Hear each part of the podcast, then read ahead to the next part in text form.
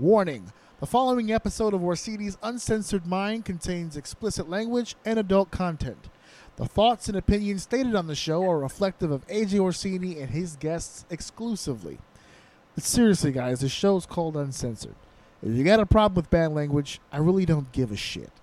It's finally here. We are here. Total Impact, our debut show for all things that is TNA. I am your host, the corporate dog Eric Draven, the kingpin of Ghetto Wall Street, and thank you for the debut show, TNA Total Impact. I'm standing aside by my host. And what? Introduce yourself, brother. This is your host for all things from AJ Orsini, and just like my co-host just said, you can only catch us on the People Who Know Good Wrestling Radio Network. Yeah, we are here, fans. Finally here.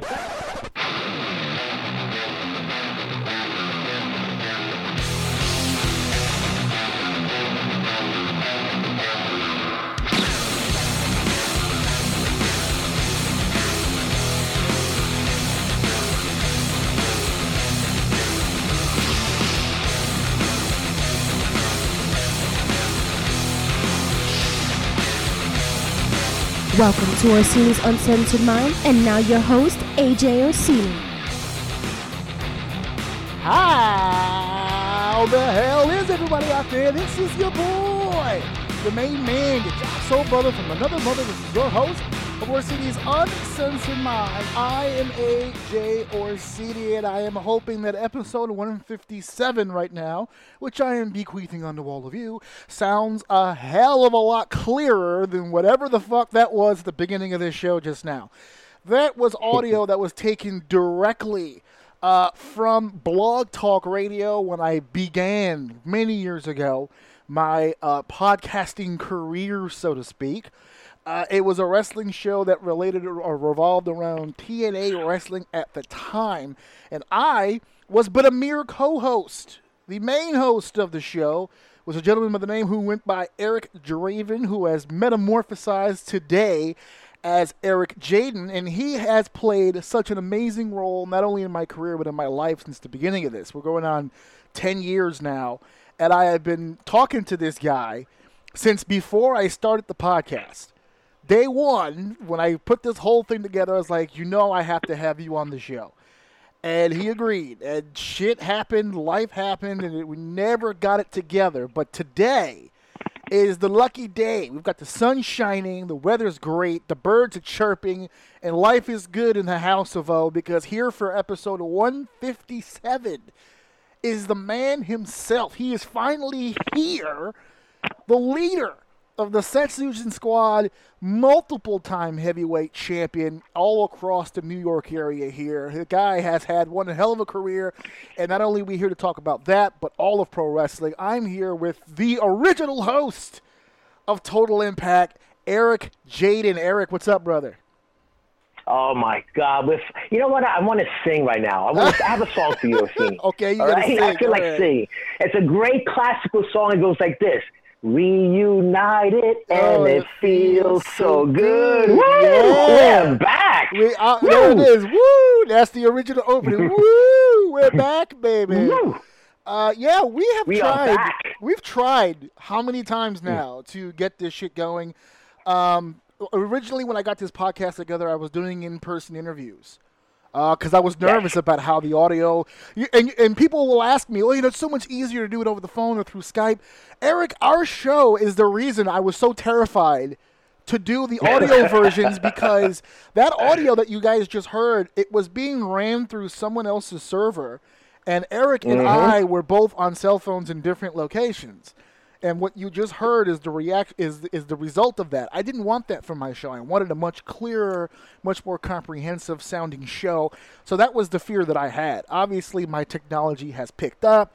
Everything is sounding great. I sound great right now. You're on your phone, but you sound fantastical right now. Awesome. So now everything Awesome. is going to be great. Everything is good. So I'm glad that at least remotely we've been able to hook up today, and I'm happy. I'm I'm I'm beyond happy to have you here today, brother. I'm excited, man. It's been a while. I seen the the growth of AJ Orsini when you first started. Like you said, we were we were doing shows from you know from our phones to somebody else who was hosting it, a third party, to where we gone from from back in the days of Ludus. Yeah. Oh and, yeah. and, and fighting yeah, and fighting spirit wrestling in Brooklyn and all that mess. And the Bronx. And all of a sudden now we're here. We're together. Yeah, we we here. we always seem to find each other through the storm. No matter what Mhm. happens, the two of us always manage to get together. And I'm beyond happy to have you here, bro. And one of the things, there's so many things. I was telling you before we got on the air, I've been literally waiting 157 weeks in a row to to have you on this show, and I only got but so much time. So here's so here's the deal. I want to start off right away. You mentioned a few things about our history already, and we've been very vague. But let's begin the storytelling. Let's go ahead and and, and talk about this. Uh, I want to start with a fun fact about you. Very few people know this, uh, and not for Mhm. lack of trying. But you, the first time I met you, you had already began your career before I came into the fold. You are a graduate of the Doghouse, uh, one of the most infamous, infamous training facilities in the uh, in the New York area back in the day. But when I met you, you were a manager. You were the Mhm. manager of a particular someone of legendary status. I don't know if people know this about you, but you were once Ooh. the mouthpiece, believe it or not, Yeah. uh, and the manager of the franchise Shane Douglas when he was a performer here in New York for Fighting Spirit Wrestling. That was the first time you and I met. I was this young, handsome, virile, up and coming announcer, and you were talking for the man. What was that experience like? You talking and working ex- with Shane? Yeah, that was actually a great experience. I mean, working with franchise. I mean, we got to work with him uh, a program. I got to, to work a program with him with Fighting Spirit Wrestling. Uh, the man is a wor- like a wealth of knowledge. Let's just say that much. You know, he's been through through the territorial days. You know, through the companies. He's been through the politics in the back. So he shared so much with me, and being the mouthpiece, being able to come out with the franchise, a man who took the NWA title and threw it on the floor, on the mat. okay? Which Like he still brags about newspaper. and it was just absolutely great. It was fun time. And, you know, I remember that's when we met up. Uh, I, you you know what? The funny part is when you mentioned that, I, I pictured you. You were about, I'm going to say, maybe 15, 20 pounds lighter, right? Oh yeah, But oh, you I always had felt. that. You always had felt. that grace persona to you. That's what I loved. You, you just, you always came through. Anytime we would film promos or we did the intros or whatever it was, you or Cena, you always stood out to me, and I loved it. I knew from day one. I said, this guy has it, and he's going to become very big. And look at now, well, you you got thousands of followers all over the world, which I love it. Yeah, I, I Mm. have to admit, and I think that's one of the one of the reasons why you and I have remained friends for so long. I, I walked the first time I ever walked into the gym because before FSW, I was just some guy in the business. To be honest with you, I was just some Yeah. guy, and I walked into the gym, and there's Shane Douglas, there's Tony Mamaluke, there's Homicide, Yeah. there's some big names, and I'm just some guy and they hand me a microphone and they're like, "Yeah, you're going to be interviewing all these people," and I'm like, "Holy shit!" But the first guy you got, they said, "Hey, look, we need you to do it with Eric first. So I was like, "All right," and we clicked. Moment one, moment Yes, one, we We locked did. in your heel persona and my ability to be a chicken shit announcer at the time anyway. I start, I tried to start off as the chicken shit announcer at first. I was goofy and all kind. I, I, Yeah. I've, I've been I'm far I'm too far along now to play that role, but at the time it really worked out well for us, especially for you. You're such a v- uh, verbose, just outrageous kind of just really hyperverbal type of speaker when you're on the microphone. And we're going to talk about your promos a little later on because Yes. that's a big, big, big part of who Eric Jaden is. But sticking to the beginning part, you and I clicked pretty much from the get. Uh, I wanted to ask you because I don't think I got a chance to talk to you about it at the time, so it always kind of was a question I had in my head. How uh, how was it to work with a guy who can very easily speak for himself? Wa- Was he was he game for this? Was he okay with this? Was he very giving to you as far as how much time you were given to speak for him? it, it, it, it was obviously it was difficult for me at first to like to like comprehend everything because when they put us together, I'm thinking to myself, this guy could cut a promo in his sleep. Right. You know what I'm saying? Like, Oh, what do you need? You know, me as a mouthpiece. So, you know, it, it, it the whole storyline was, you know, me going in at the time as Eric Draven, the corporate thug, you know, and having my stable and my main guy have, you know, which should be the franchise, Shane Douglas, on there. And you know, when we went out, or we ever I ever had to talk, he would just give me key points, what's a hit. Right. And like telling you, the guys a wealth of knowledge. He used to say, hey, talk about this, hit this, hit this, and that's it. And I followed his instructions, and, you know, it was a hit. Uh, I'll never forget that time there. I mean, uh, sometimes I'd like to forget the time there because of all the nonsense that it went, you know, that, that pre- precluded with that. But Right. I still take that time as a very learning moment in my, you know, as, you know, what, that, that helped shape me, you know, help, you know, motivate me more and push me more to what I later became. Absolutely, I always look at that time as uh, that was my learning. I, when I when I, when I first started this podcast, I I wanted to inform people. I said, I, you know, when you hear my opinions, they're being formed mm-hmm. by the people who taught me how to be in this business. Guys like Shane, guys like Tony, guys like D. You mm-hmm. know, they, was, and it was after that when we started doing shows when Chavo would come around and all these other Yes. different athletes, not just with FSW, but you and I would then travel outside of mm-hmm. FSW and we're hitting the road and we're working all these companies and you and I are sharing locker rooms with Sabu and and we're sharing uh, rings with Mick Foley and all these different people coming Oh. into we, we we these are where you know you and I really took the sketch pad out and wrote down the notes and and studied we, we studied from the best and uh, that's pretty much how we got to where we are now. And you were this uh, when I met you, you were a manager, but at the same time, you were still performing. Uh, we had these Yes. student shows that where you would still perform. You were in a tag team, the Mm-hmm. Disrespectfuls, one of my favorite Yes. tag teams because uh, the Heat. Oh dear Lord, the Heat. Uh, between the two of The heat was big. the heat was huge. Uh, had a hard time Yeah. getting to the train station after those shows. But it was especially with those fucking water bottles when you would just fucking toss those bottles across the fucking closet that we performed in, and it would just splash off and hit everybody. Uh, You always you spoke so well. Uh, you still do today. I'm not trying to say that you don't. You, you spoke even then so well, and and you always to me seemed torn between the two. When you were managing, did you always have it in your head? Yeah, this is something I'm doing now, but I really want to focus on being a performer. Which one had more weight, the manager or the wrestler in you? Now the wrestler definitely had more on it. On it because when I did the disrespectfuls with Bobby C, that was the you know the the Luda student shows, and it was uh, it was great. You know, just performing out there, and that's that's what I always wanted to do. I wanted to be that performer. I wanted to be that entertainer. See, to me, the fans matter. Okay, without the fans, there is no us. You know, without the fans, there's no Orsini, there's no Jaden, there's no, you know, there's no nothing.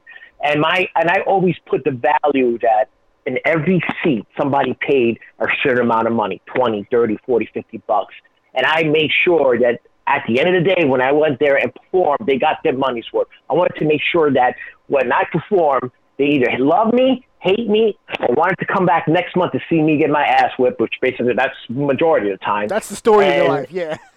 yeah, that's the story of the time that's what i you know, that money was to the see you get your ass kicked. Yes, that's your life. yeah, yeah, and I and and I and I loved it, and I you know I did. I loved playing the bad guy. It came natural to me, and I learned. You know, I, I made a lot of mistakes. You know, and I watch and I learn and I fix this and and throughout, you know, I got people who gave me great advice. And you know, even to this day, Orsini, sometimes I think back and say, "Wow, I was I've been in the ring with legends. I've been in the ring." With Hacksaw Jim Duggan, Tito Santana, the Nasty Boys, The Rock and Roll Greg Express. Valentine the Rock and Roll Express, and I and I and I, and I sometimes I have, I stop and say, "Holy crap! Where? Why? I, I I can't believe I got all this done." Sometimes I feel like I didn't deserve this, but you know what, Orsini? I look back and, like you said, I was that type of guy, just like you. I took out the notepad, I took the notes, I made mental notes, I went back, I studied tape. Okay, it's no longer tape. It's by now it's freaking All Things Network, but I studied tape and I I made and I made an effort to improve myself, and that's Yeah. what I unfortunately I, I see that lacking now, you know, with the talent. I see that lacking a lot with a lot of guys who are up and coming right now. And I know we're going to get into this because I'm, Yeah. I'm feeling feisty, Orsini. I'm, I'm, I'm, I'm biting right now at the bits to get on some stuff. I and know, I don't gonna- see this. We're gonna unleash it. I got a response to that too, but we're gonna unleash all that. But I, I would still like to tell a little bit more of the Eric Jordan Jaden Sure. story here. because uh, I, I asked you that question about the wrestler or the manager specifically because there Mm-hmm. was a vast improvement. Um, you and I, not to pull the curtain back too long, but when you were a part of that tag team, there was something Mm-hmm. scratching. There was something crawling inside of you, and there was something on your mind where you were just like, I want to try this, and I want to try this for real. There was something, I think those were the Yes. exact words, as a matter of fact, where it's just like, I can't retire knowing I didn't try.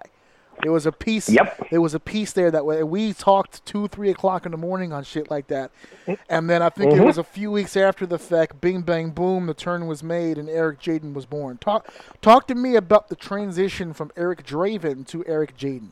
Yeah. Now, when I when some uh, it was actually Earl Cooter, okay, at the time from from FTW. You know, he's now Brian Idol. Yes. He had, you know, he I was wrestling for FTW also, and he he just messaged me and said, "Do me a favor and Google Eric Draven." I said, "Okay," you know, and what pops up? The Crow, okay, Right. Brandon Yes. Lee, and he goes, "How do you build your brand on somebody else's name and you cannot pop up?" And that just stuck to me. And he said, you know what? This guy's absolutely correct. So from there on, I had a bunch of names, you know, Eric, Eric Hunter, Jaden Black, a whole bunch of stuff. And I and I remember one guy. It was from uh, Too Good, Ace Andrews. All right. He all right. he had recommended Jaden. You know, he was one to call himself Jaden, and then you know, just it just clicked. Eric Jaden. Now, how did I want to? You know, I wanted to stand out, and I remember you're like my wrestling godfather. I used to always call you, you know, and saying, Yeah. "What should I do? Yeah, run this by you and that." And I, you know, and I, I just started thinking, it's like, what what's out there right now? I looked around, and what's you know what gimmicks out there, and what's lacking. And I put two and two together, and I came up with Eric Jaden. I came up with the definition of authority and sexiness, and that came that actual name came from a fan, a fan who should always you know say that you know doing my postings, kind of stole that from the fan, Yeah. and then added it to my gimmick. And I just from there I, it just took off, and I had to thank like guys like like you know I have to thank the BWF, I have to thank LAW and BC uh, BCW because they gave me that creative freedom to build Eric Jaden. Eric Jaden was a work in progress. It was always, you know, what do I do? And it came from wearing from wearing tights and fuzzy boots to wearing kick pads and trunks and the furry gear to mask all the way now to where we're gonna you know we're gonna talk about eventually Fusion on there. So there's been many evolutions of Eric Jaden. And this being a business, okay, we know this. This is an actual business. When I started to treat it as a business, that's when I started to improve more, more, and more. And I didn't want to stop there because what I see that's lacking a lot in the in the wrestling world, especially in independence, is guys fail to evolve. You have to evolve. You have to evolve your character. You got to keep it fresh. You got to keep the content fresh. That's why I threw out all the different promos, all the different, uh, all the different uh, types of uh, gear that I wore. I picked up the same persona, the anime same persona, when I call, started calling myself the sexy Saiyan on there. And I just started to work on my body, and I started to work on my training, and everything fell into place, Orsini, pretty much. If you put in the hard work and you study and you treat this as a business, you know, success is around the corner. Yeah, what's the old saying? There's no shortcut to that shit. You got to do it. Like there's if you really Not at all. if you really want to fucking attain it. That's why I tell people on the show all the time. I'll never be a WWE superstar, not because I don't have the ability to do it, but because I don't have what's in me to sacrifice what needs to be sacrificed to achieve that. You have to be. There's a piece of you as a performer that has to be willing to be so tunnel visioned and, and so focused in at what you're doing because you have to be to beat out everybody else who's gunning for the same spot as you. You have to be mm-hmm. locked in, and it's and it's it's a very very hard and difficult thing to do. Let's talk a little bit about opportunity because, like you just mentioned a second ago, a few companies gave you the opportunity and the time to mm-hmm. find who Eric Jaden truly was. Now we'll skip ahead, and once you started clicking and finding it, we started realizing uh, this version of Eric is a little raunchier than the other version of Eric that we were getting. Uh, was it a situation of I just want to push as far as I can to see what it is? Like, where is that line? Was there something in you that was Yeah. I'm just going to keep pushing until someone officially tells me okay, this is too fucking far for you to be going because you were just one thing to the next thing. The Joey Ryan match, then there was a, a, Mm-hmm. there's a whole litany of things that you've been through. What was your thought process about how far you were willing to take this gimmick? you know, it it if you don't try, you will know you will never know you fail. So that was my that was like like like my model. I said if I don't try this and I don't see how it goes, you know what I'm saying? I'm always going to be kicking myself in the ass and you know and say, oh, I should have done that. So I always push the limit. I always push it more and further. You know, going with the match with Stan Styles, which was the Sexy Saiyan uh, match that, that Yes, we had on there, which was crazy in itself you know, to wrestling Joey Ryan, you know, just to, to, to push the envelope. It's just, you know, a lot of people don't, are not willing to do that. And, mind you, I took a lot of criticism from it. Well, uh, guys today my- in particular have a Yeah. hard time doing it because of the whole. A lot of these companies, even the indie companies now, feel very PG. They're very afraid Yes. to go to that next level because they're afraid they're going to lose the tickets that they do get uh, from the people. You you were not afraid to go to the next level, and you were fortunate enough to work with companies that were signing off on the shit you were doing. Yes, definitely. I mean, the, like, it, like it, our time, my time at BWF, I, it was more of a, a, a time where I could say it re- I was shaping Eric Jaden, and again, they gave me the latitude on there. And then when I went to work at the same time with LAW with Legendary Action Wrestling, they also Frankie Flo was the head promoter and booker there. He would give me the criticism, like, don't do this, try this, try that on there. And then ultimately with BCW, with uh, he wanted to push, he wanted to have kind of a Shawn Michaels type character in the mid to upper card level that you know they can always go to like a company guy because I've been there since day one since the doors open Right. with uh, Bree Combination Wrestling. So he the promote the, the promoter there, the owner Anthony Cole, let me do this stuff. I will run out, you know, I will run the ideas by him, and he would love them. He, I mean, I, well, there was outlandish ideas. Trust me, and he was like, he was, he was like, this is great.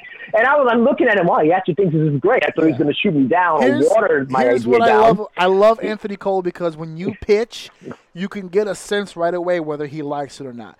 Because if he's iffy, Yes. he's not really on it. But when you pitch something strong and he he starts giving you that laugh, and he's like, and he's just like, go for it, Yep. man. Yeah, that's exactly, and that's when I always knew I was golden because when he laughed first, Yeah. he was, I said, okay, he liked it Once off he the bat. with And- that laugh, it was- yeah, it's good. You're in. No, you're right. Yeah, you're in like Flynn, and you know he he is a big anime fan. You know, and Oh, okay. when when I told them about, you know, I said, hey, how do we continue to build Eric Jaden? And I told him I told him I had this sexy Saiyan idea, and he's like, go with it. And it's just, you know, saying it's great to have the promotions behind you and give you that that yeah. push because without them, obviously, I couldn't, I wouldn't have the platform to perform the art that I, you know, that I put out there, my performances. So he was very instrumental. And then I also had to name ECP, ECP, ECPW, excuse me, East Coast Professional Wrestling, because he was also very instrumental in teaching me how to wrestle in old school style because I always loved old school wrestling. Yeah. And he would give me and put me Who's with he? all the You're legends. referring to Gino?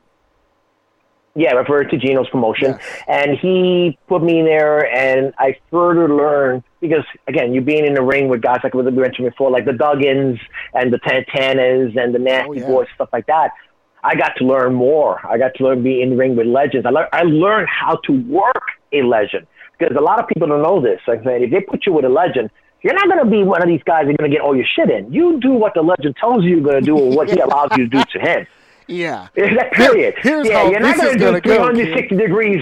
Yeah, you're not gonna do 360 degrees fucking false splashes and all this other thing. That's not happening on there. So I learned how to work old school also at the same time, and I got to wrestle these legends, which furthermore added value to my character, and it just continued to grow from there. And, and you know, I, I have to say, I, I've been very blessed so far with having promotions allow me. Hey, I've been there's been times I've been in trouble. You know, like I, some of my acts, some of the lewd acts that I've done have got me into trouble, but I learned. If I never tried it at first, Orsini, I would never learn not to do it or when to do it or when it was the appropriate time to do it. Absolutely. You, uh, a little surprise tidbit for you. Guess who's under the Gino learning tree as we speak? Oh, who? The big man, Race. Oh, he is nice. All right, I didn't know that. uh, a lot to race. We've we've been to the gym a few times over there at ECPW, and uh, you know we, we we've been utilizing the open gym, but you know Gino sees a little something in him. He's been giving him a few tidbits here and there. So hopefully, I'm trying to get him to work big man, old school big man. Uh, You know, that's the way to go. That's the way to go with him. If, I if told him I said you want to save your Yeah. back. You better learn how to do it like a fucking old school big man, baby. Yeah, if you're if you're a big guy in this business, Yeah. you have no no business bumping for little guys, drop kicking you or stuff like that. You got to work old school big man. You know, that's how you get over the character. If you're a big dude, you work old school big. You know, it doesn't. Again, But you know he's again. Let me, let athletic me and he tries. You know, he tries a lot to do a lot of things that I'm trying as his manager. Now that I'm managing him, I'm trying to get him in tune with the idea of, you know, when and how to bump, which is something Mm-hmm. that because he's always been so giving of his body, and I said, well, that's why you're in this position now. Um, he he he slightly skated away from uh, surgery, but he's doing well. He's training. He's Good. getting fit. He's dropping weight. We're gonna be killers in 2021, brother. So, oh, I love it. I love it. Can't wait. so let's get back to what we're talking about Hugh, here. You you pushed the envelope. You said yourself you got in trouble a few times, but you you learned Mm-hmm. from the experience. You're you're you're an older gentleman. So when it comes to the in ring, you mentioned earlier I started working on my body.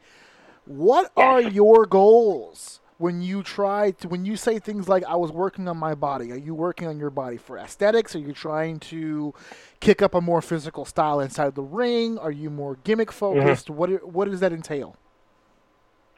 working on my body was a total it it was it, when i say to, a total body workout basically was also not only my body but my soul and my mind you know and i wanted to look and work the part here's another thing that i hate in this current you know with the current product. I see a lot of guys out there that should not be in the ring okay? It doesn't matter how many moves you can do stuff like that aesthetically okay? A lot of guys just really do not look like they're what they present to be and I, I had to make sure that when I was out there, if I'm going to present this myself to be the sexy guy, well, I got to have a nice, decent looking body.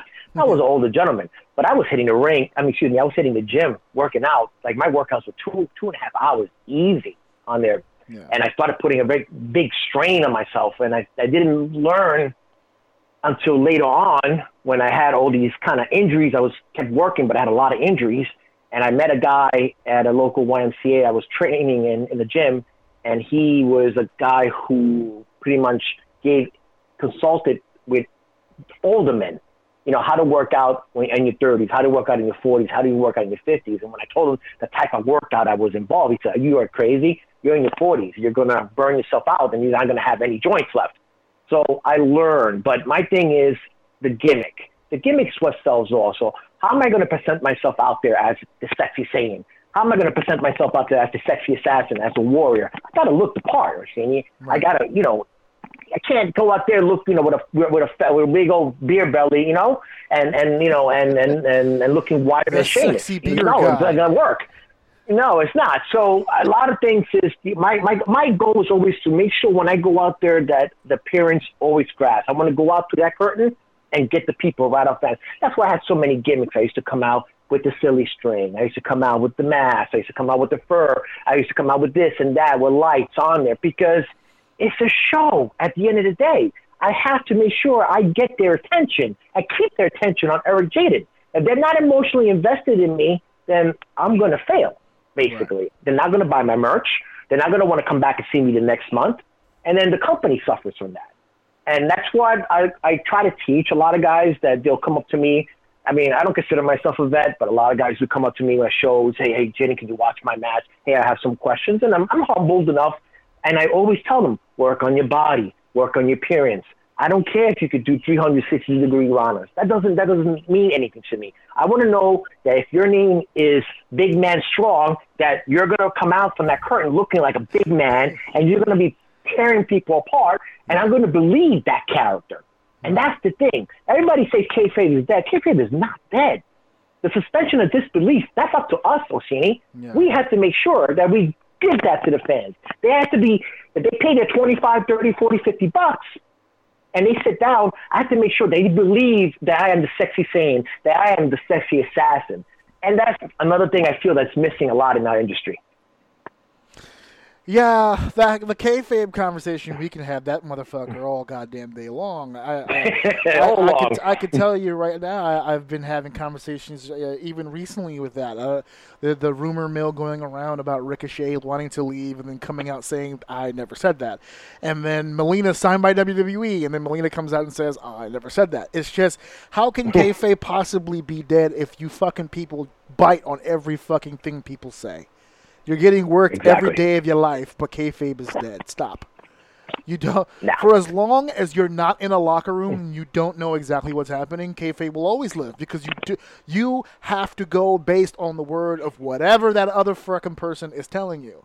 That's what kayfabe is. Yes. it's it's lying to your face and making you believe that that lie is absolute truth and reality. That's people. Yeah, and if you can't, it, go ahead. go ahead. I'm sorry. No, no, no. Go ahead. Go ahead. No, I was going to say is, yeah, I, I, it, that's why that's why it's so critical. That's why I was just focusing on that appearance.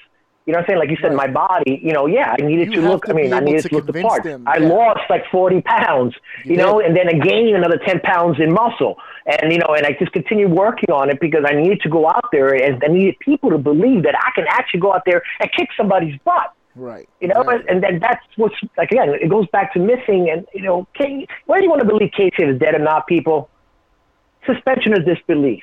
When you watch us out there, we need to make sure that you believe what you're seeing. And if you cannot believe what you're seeing, then we're not doing our job correctly. Yeah, it's like when people bring up the Undertaker. What did you really believe Taker was dead? No, I didn't actually believe he was dead. But did uh, Mark mm. give me any reason to believe that he wasn't dead? Did he roll his eyes in the back of his head? Did he dress the part? Did he look the part? Did he sound the part? Did he work the part?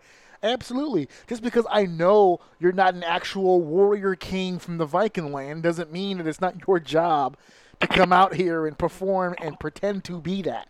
That's what storytelling is. Exactly. is. If Robert Downey Jr. Yep. Jr. did an Avenger movie just as Robert Downey, it wouldn't mean the fucking same. But anywho, Nothing. It would be. It would it mean would nothing. nothing. It would Exactly. nothing. Exactly. That's what that's what acting is called. That's why it's called acting, folks. But anywho, I digress. Well, I'm glad you brought up. Uh, I'm glad you brought up Undertaker because he said it correctly. He goes, you know, uh, the gimmick, the actual gimmick's been sacrificed, and by a lot of wrestlers for just spots. You know, and and and that doesn't doesn't translate well. You could do a hundred spots, okay, but every single time the fans come and see you, they want to see that spot and more.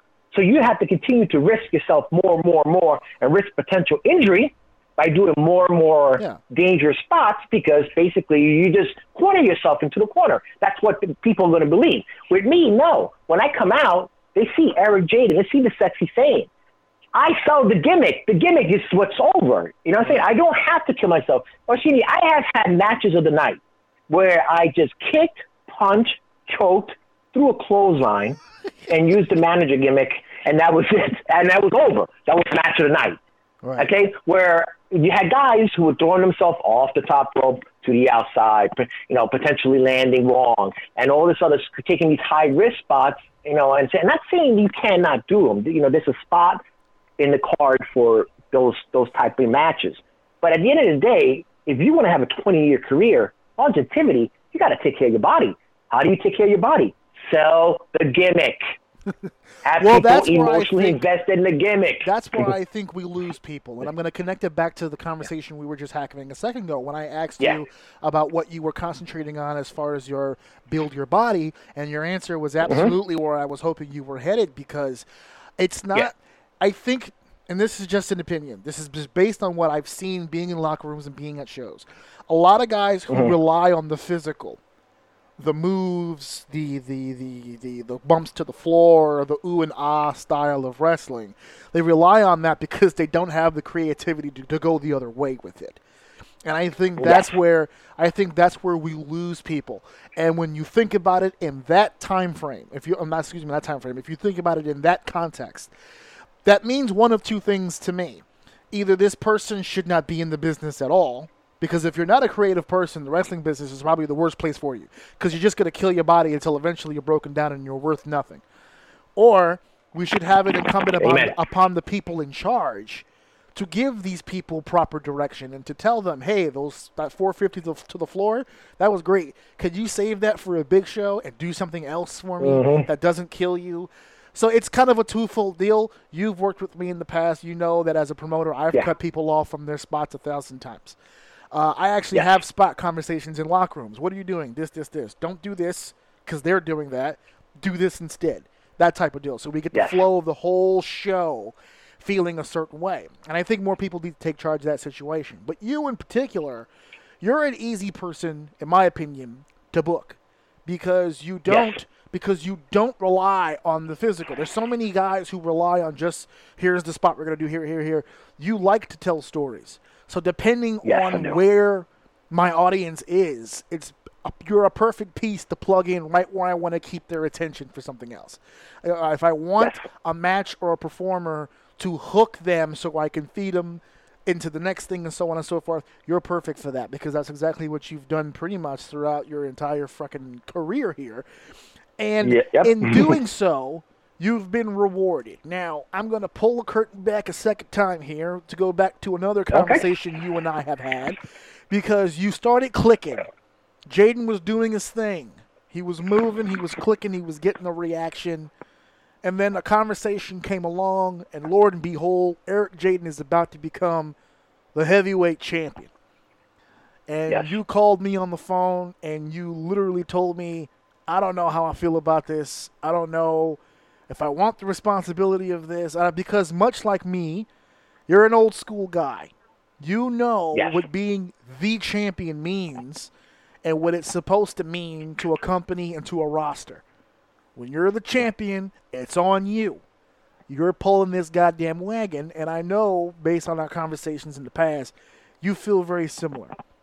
But do you remember? Because you were saying you were like, "Oh, this this belt, you know, it's been through so many different hands." You got that belt after Steel Horse, and I mean that belt had almost literally been dragged through the mud, and then here it comes to you, and you were like, "Well, I don't know what the fuck I'm supposed to do with this," and I distinctly remember telling you, "That's on you. You can Yeah. you can restore it." Or you can continue to drag it through the mud. It's on you. But to be offered the opportunity to be the heavyweight champion of a company and to drag it. It's one of those kick yourself moments. You don't want to say no and then look down, look backwards and say, "Shit, I had a chance and I gave it away." What was what were your thoughts when you were first told, "Okay, we're we're running with you now"? Well, it's pretty much uh, like you said. I, I I I didn't want it. I, I had a lot of you know I had a lot of reservations about it. You know, they said that you know you, you know we're thinking about putting the belt on you, uh, but they didn't tell me when. That was the whole thing. They didn't tell me when. So I said that's fine. And then I remember I had the conversation with you, and you did. You put me straight. You told me that you got to take that title, and it's you what you make that title. The title doesn't make you. And that's exactly what I did. But when they first told me, I was just had so many reservations about it. I'm like, I don't know if I could do it. It came from that, you know, it was coming from a Steel Horse, and then it came from a a, a, a worker that had it, but that worker really didn't do much with it. He just, you know, defended it every month, and that was it. And I, I said, this is going to be a lot of work. So when I had that conversation with you, and you pretty much set me straight, you know, and to the, you know, and follow what plan, what plan to follow. Excuse me. I decided to say, you know what? if I don't, you know, if I don't take it upon myself to build this, then basically the opportunity they gave me is all for nothing. And then I further now take Eric Jaden where I am and I bring Eric Jaden down. So I said, no way, I'm not going to do that. So I took the belt, I just went running with it, and uh, time just passed by, and all of a sudden I was champion for two years. Mm-hmm. and I was just gonna say, I was like, would- wow. and it would come Yeah. out. It would go on to be one of the most successful. It would go on to be the one of the most prestigious title runs that company has ever had, and they haven't had one like it. And that's Yes, the sir. story. That's the, I could not have been more proud of you in your entire career. Thank you. I think I Yeah. told you when it was over, and, and and you passed the torch. I believe it was TJ. Was it TJ that? Yeah, it was uh, TJ. Yeah, it was yeah. TJ. You were passing the torch on to the next guy to take care of the company. I distinctly remember hitting you up and telling you if if it never happened again, if you never won another world title, that's the one. That's the run that you Mhm. want. That's the one- that's the way you want to do it. The way that you conducted yourself. The way that you took every challenger and made him made him be creative. You didn't go Yes. in there and say, "Okay, I'm going to take this from you," and you'll take. You said, "What do you want to do? How do you want to make the every?" You tried to make every main event for the for the heavyweight championship, and we're talking about BWF here. Uh, you tried to Mhm. make every single main event a WrestleMania main event. You, you went out there Yes, this is what we're going to do, this is how we're going to do it, and we're going to make these people fucking remember. By the time you got to TJ, because you had, you were Yes. getting heat before you won the title. I think that's the reason why they wanted to put it on you. But by the, Mhm. when the two years was over, when you got to TJ, these people were white fucking hot at you. Uh, to uh, how how was that experience? I mean, you you couldn't get to the locker room without like without getting verbally assaulted by people, and that's just walking through. Uh, what was what was the experience? What was the run like being the champion for BWF? You know, it, it was a very learning, like good learning experience. Okay, being the, my first time ever being a heavyweight champion for a company at that size, I learned a lot because remember BWF it went through many different bookers at the time, and sometimes matches you were there, you seen it. We would go from an eight card match to a 12, 13, 14 card, you know, uh, match, and it, Yep. it put a lot of kind of stress on me to perform because I was the main event. So after you have people sit there out for like 9, 10, 11, 12 matches, then you got to see the main event. And that's why I really, really, really learned to gimmick, Orsini. I really did. I had to learn because everything was already done. All the moves were done prior to my match, you know, all the, the big Yeah. stuff or spots or anything I could think about was already done. So basically, what was left up to me is, well, I have to now put a match together with my gimmick. And that's where I really learned to gimmick. I really learned to sell the gimmick. And that's why I had so much heat. And the heat was huge. I mean, huge. Huge. Even going into the main, yes, it was huge. It was, even going into the to the program that I had with um, with TJ, and when I found out I was dropping to TJ, I was actually uh, you know very relieved because I said two years.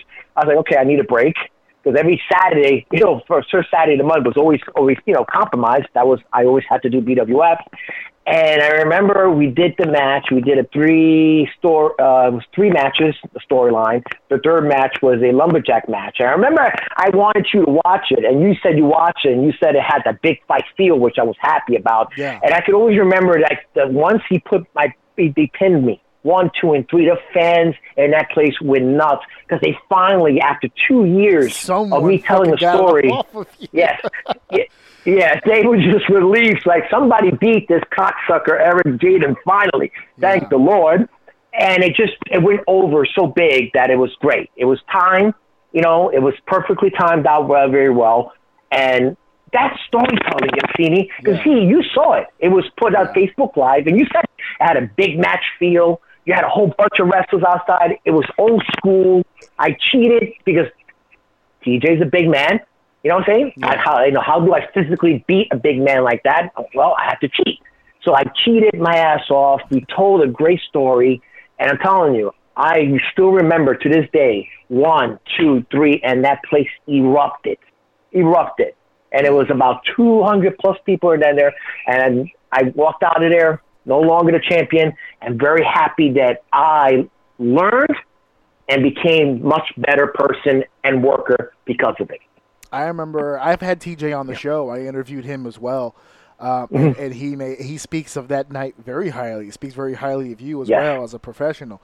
And off off air, I remember talking to him Yes. in person uh, at the gym, and he I, I was asking him about that match in particular because the the most important part of that match, and if you're young in the business, listen to this part because it's important.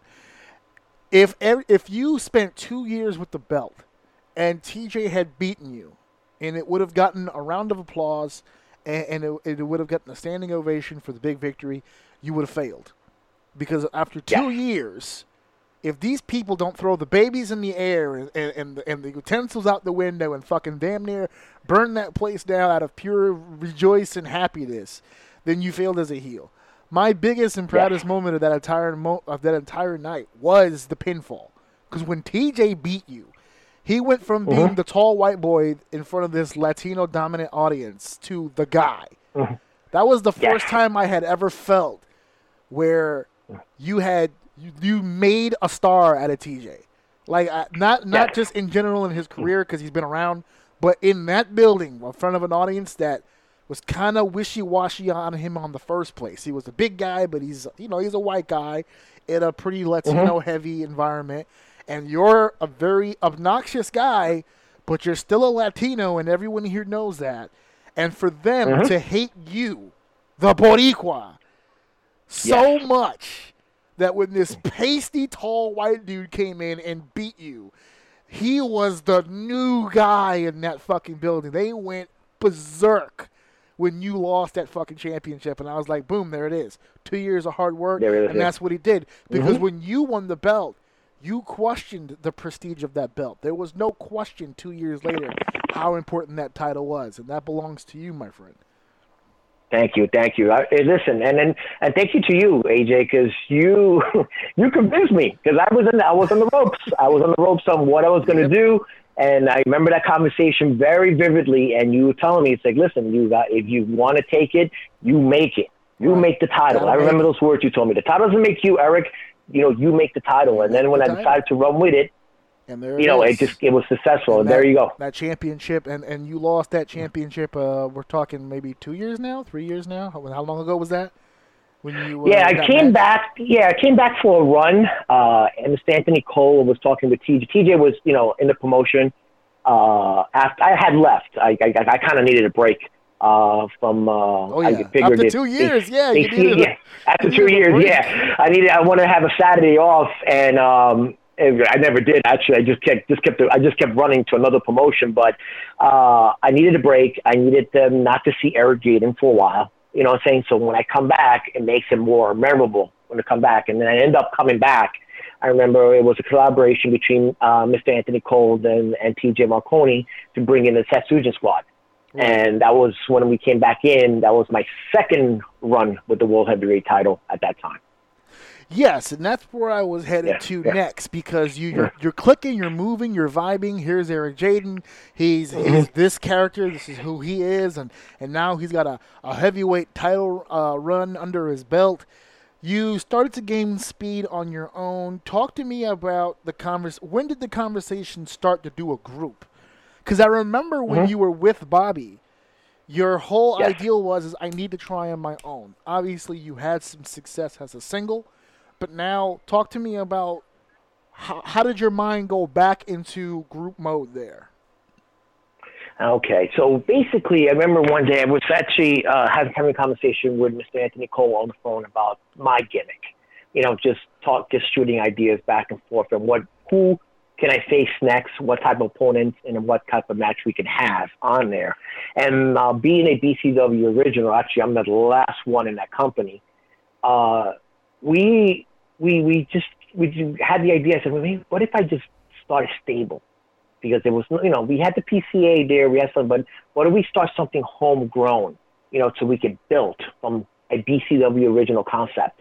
And me and Mr. Cole, basically, again, we're big Dragon Ball Z fans, we're big anime fans, and we started thinking, you know, putting, you know, ideas together. And I said, hey, why don't we create a stable of Saiyans, okay, that are, who grew up here in the real world on Earth in New York, and we call ourselves the Deadly Saiyan Squad. And he absolutely loved it. He he started laughing. He first gave me the laugh, which I knew I got him. Got him. He goes and he goes, this, "Yeah, I got him." And then he goes, "This is great." So we we started putting together, and, and then he goes, "Who are we going to bring in?" And he started big, naming big, you know, name stars. It's like, no, no, let's not bring in the name stars. Let's pick somebody. Let's bring people who are hung, young and hungry and want to do something special. So at the time, I remember they uh, it was Dominic and uh, Chris Barton. They were wrestling for DCW as the East Coast Syndicate. So I I pitched them to them, and I, Anthony said, "Damn, you sure?" I said, "Yes, I can work with them." You know, I goes, "Okay, no problem." And then we had also a guy named Rick Recon. He uh, came down and did a show with us, and he impressed me because I saw one of his promos, and he has a Terminator type persona, and he actually filmed a Terminator type promo, which got my attention. And I said, "Wow, I like this guy. You know, he's he's pushing the gimmick." So Right. when we sold the we sold the actual gimmick to them, all three of them, they all bought into it, put it together, and then we became the Deadly Saiyan Squad from there. Nice. Those are the origins. But you you Yes. you've, you've since uh, expanded. You you you've Yes. got a mixed mass of of uh, I want to say ragtag because that gives the impression that these are lower tier performers when they're really not. You you have uh, a, a gift when it comes to recognizing the strengths and weaknesses of the people around you. I think that's why you and I also clicked on a professional level because you and I Yes. uh, once upon a time talked about running a promotion together as well and that was one of the key things that we enjoyed doing the most we loved evaluating talent you and i because you and i can sit there Yes. we could see a guy train for a few minutes Mm-hmm. and we're like okay yeah all right well i I got him. I know exactly what he Yep. can and can't do, and Yeah, it's just, just, a matter click, of just clicks on us. yeah, and, and but uh, but my thought process is the same as you, where it says, okay, I, I Yeah. understand what he can do, but uh, how how do we get the most out of that? So you have Uh-huh. you have other members. You have a manager. You have there's a female member. There, there's so many Yep. different assets. Who who else are is a part of this group now? Well, the group evolved. We were we were doing the Saiyan gimmick. We were pushing that. It was, it was pretty successful. Unfortunately, we started to get uh, emails inquiring about the Saiyan name. So we had, you know, we, we kind of ran into a cease and desist type of situation with the Saiyan name. Yes. Yeah, so yeah, so we had to stop. And again, he, you know, you know me, or Orsini. I have to evolve. I have to be thinking of the next, you know, the next, you know, the next product. And then from there, we just started thinking. It's okay. So we're Saiyans, we're assassins. You know, what I'm saying we're, you know, we're for hire, you know, for hire men. What can we do from here on? And then we started thinking about the world of the martial arts and the world of ninjas and the world of assassins. And we figured we put that all together and we came up with Satsujin. Satsujin stands for murder in Japanese Nice. and we're the Satsujin squad, the murder squad. And we ended up going with that. Uh, started, and we said, how do we how do we differ? Now we took out the visors, right? We don't have the Saiyan scouters no more. We don't have none of that Saiyan. How do we how we Satsujin? And we I remember our big, big, big day that we came out at Satsujin was one of the BCW anniversary shows where we paid tribute to the five deadly venoms. I'm sure you you know that, that karate uh, kung fu flick movie. And um, we came out and we all had the five deadly venom mask on, and we paid tribute to them because they were they were assassins like us. And that's the time it really clicked. The Satsujin name really clicked, and that's how we kind of found our own identity. And I, you know, I'm old school like you, and I said, okay, how do I grow from here furthermore? And I said, well, the manager gimmicks they're pretty much dead out there. I'm looking around for manager gimmicks. Nobody's really doing them. So I said, uh, well, I'm going to have a manager. But knowing me, Orsini, not one, but two managers on this. So we're the only faction that has two managers. Got Mark Schwann. Uh, he came uh, to me from Legendary Action Wrestling. He was brought in by Frankie Flo. Uh, he had sent Frankie Flo some information. He's, a, he's an actual professional actor uh, does very well doing that, and he wanted to, you know, dabble and get into the wrestling business. So I saw, like you, like you say, when we see people, we see something. I saw something in Mark, so I brought him on. You know, I brought him on, uh, and we started working together, and we clicked on great. Naya, she came along also, and Naya comes to us with vast. I mean, talking like over 30 years of experience in the wrestling business. This woman has been in the ring with Sherri Martel. She's been in, the, you know, she's traveled the road with WWF. I'm not going to say E, WWF legends. she's worked territories. She's worked overseas. So she was one. She was she was wrestling when women wrestling wasn't really that much of a big deal, you know. But you know, she was she was one of the you know ladies in there. She was trying to break through, and she came along, and she you know we she came, she added a great amount of wealth to the group, and here we are. You know, we're right now uh, we have uh, Dom and Chris, who are the first ever BCW World Tag Team Champions on there. Oh, we have Rick Recon right now, who is doing very well in BCW. He's going in as one of the entrants at the for the Grand Dragon tournament, which is a tournament that's going to come very soon from BCW to crown the uh, the brand new Grand Dragon champion, which is a middle belt right under the, the heavyweight title. And it's I think I mean things are going well. And you know me, Orsini. I'm the mad, I'm, I'm like a mad scientist. I'm figuring out what to do next right now. Where we go from here? Where do we take Satsujin? And it's been a blessing, I have to say. Uh, a lot of people really grasp onto Satsujin, and I like factions. Factions always been a big deal to me. I think factions, if done right, okay, obviously they can win events. You can build the talent through a faction, and I believe with Satsujin, Chris, Dom, uh, and Rick have grown, you know, immensely because of Satsujin and the Deadly Saiyan Squad being involved in that storyline. Well, you can. You, I mean, when you have that amount of people really uh, to be around and to feed off of, you you can't Mm-hmm. help but gain. You, you can't help but get a little of it on you, so to speak, where you you kind of Yeah. pick up.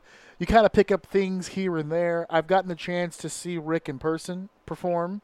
Mm-hmm. Uh, I've gotten a chance to see Dominic. I think I was there when Dominic won the uh, BWF Heavyweight Championship uh, Yeah. as well. So uh, your your your little I wouldn't call them students, but your your little members here are, are quite successful outside of the group as well. So you guys Yes. seem to be a well-oiled machine. I'm happy for you. I'm glad you got a chance to share some of that knowledge.